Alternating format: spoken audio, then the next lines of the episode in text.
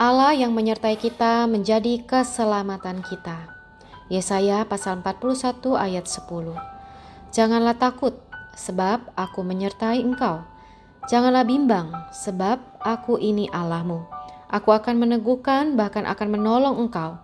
Aku akan memegang engkau dengan tangan kananku yang membawa kemenangan. Amin. Allah menjadi Allah yang menyertai. Matius pasal 1 menyatakan namanya akan disebut Immanuel. Allah menyertai kita.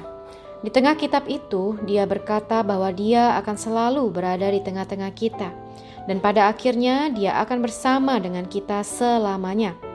Dan aku bersamamu sepanjang masa dan sampai pada kesudahan zaman ini.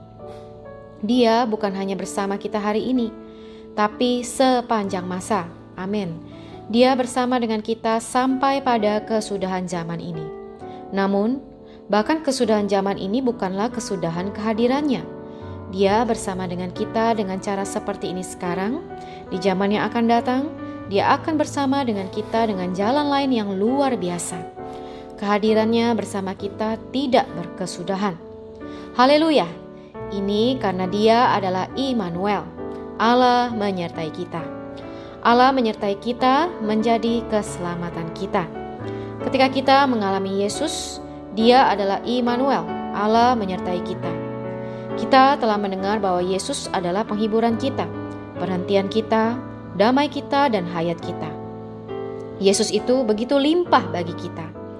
Jika kita mau mengalami Dia, kita akan segera berkata, "Ini adalah Allah, bukan Allah yang jauh dariku, juga bukan Allah yang di surga."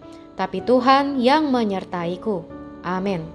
Kapan pun kita mengalami Yesus dengan cara tertentu, kita menyadari bahwa Yesus adalah Allah yang menyertai kita. Yesus adalah keselamatan kita. Setelah kita mengalami keselamatan ini, kita berkata ini adalah Allah menyertai kita untuk menjadi keselamatan kita. Haleluya! Yesus adalah Allah yang menyertai kita. Di dalam pengalaman kita, dia adalah Immanuel. Perlu iman yang hidup di dalam Tuhan Yesus yang praktis. Semua umat kerajaan harus menyadari bahwa Tuhan Yesus itu sangat praktis. Dia tahu kapan kita lapar dan kapan kita sedang ada keperluan. Dia juga tahu kapan kita sedang mengalami badai. Di satu sisi, dia berdoa bagi kita di gunung itu. Di sisi lain, dia datang untuk bersama dengan kita di laut. Yesus sungguh adalah Jehovah Allah yang luar biasa. Lihatlah, aku menyertai kamu sepanjang masa dan sampai pada kesudahan zaman ini. Kita perlu iman yang hidup di dalam Tuhan Yesus. Jangan pernah lupa bahwa iman yang sejati adalah dengan sederhana menyadari Tuhan Yesus sebagai Sang adalah. Dia real dan praktis. Puji Tuhan. Jika kita sungguh percaya bahwa Dia praktis, maka kita akan berada dalam damai ketika kita sedang ada keperluan. Sementara kita mencari kerajaannya, keperluan kita sehari-hari akan tersuplai sebagai suatu tambahan. Jalan kita akan selalu terlindungi. Bagaimanapun juga, mungkin jalan ini terlindungi bukan menurut situasi luaran. Secara luaran, mungkin kita ada dalam bahaya. Kita mungkin saja berada dalam badai atau lautan yang mengamuk. Tapi sebenarnya kita sangat aman. Tuhan Yesus lebih aman daripada kapal yang kecil bahkan lebih aman daripada lautan yang tenang.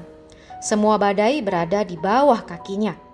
Ketika kita melihat kembali beberapa tahun yang telah lalu, kita tentunya menyaksikan bahwa Dia setia. Amin. Mari kita berdoa. Tuhan Yesus, aku memujimu. Engkau Allah Sang Immanuel yang menyertaiku sepanjang masa dan sampai pada kesudahan zaman ini. Oh Tuhan, dukung aku, kuatkan aku, sertai aku dalam segala situasiku. Hadiratmu adalah damai sejahtera dan sukacitaku. Oh Tuhan, aku di dalammu, tambahkan imanku kepadamu hari demi hari, agar apa pun situasinya, aku bisa menikmatimu sebagai damai sejahteraku. Amin. Untuk melihat renungan lainnya, bisa lihat at Kefas Indonesia.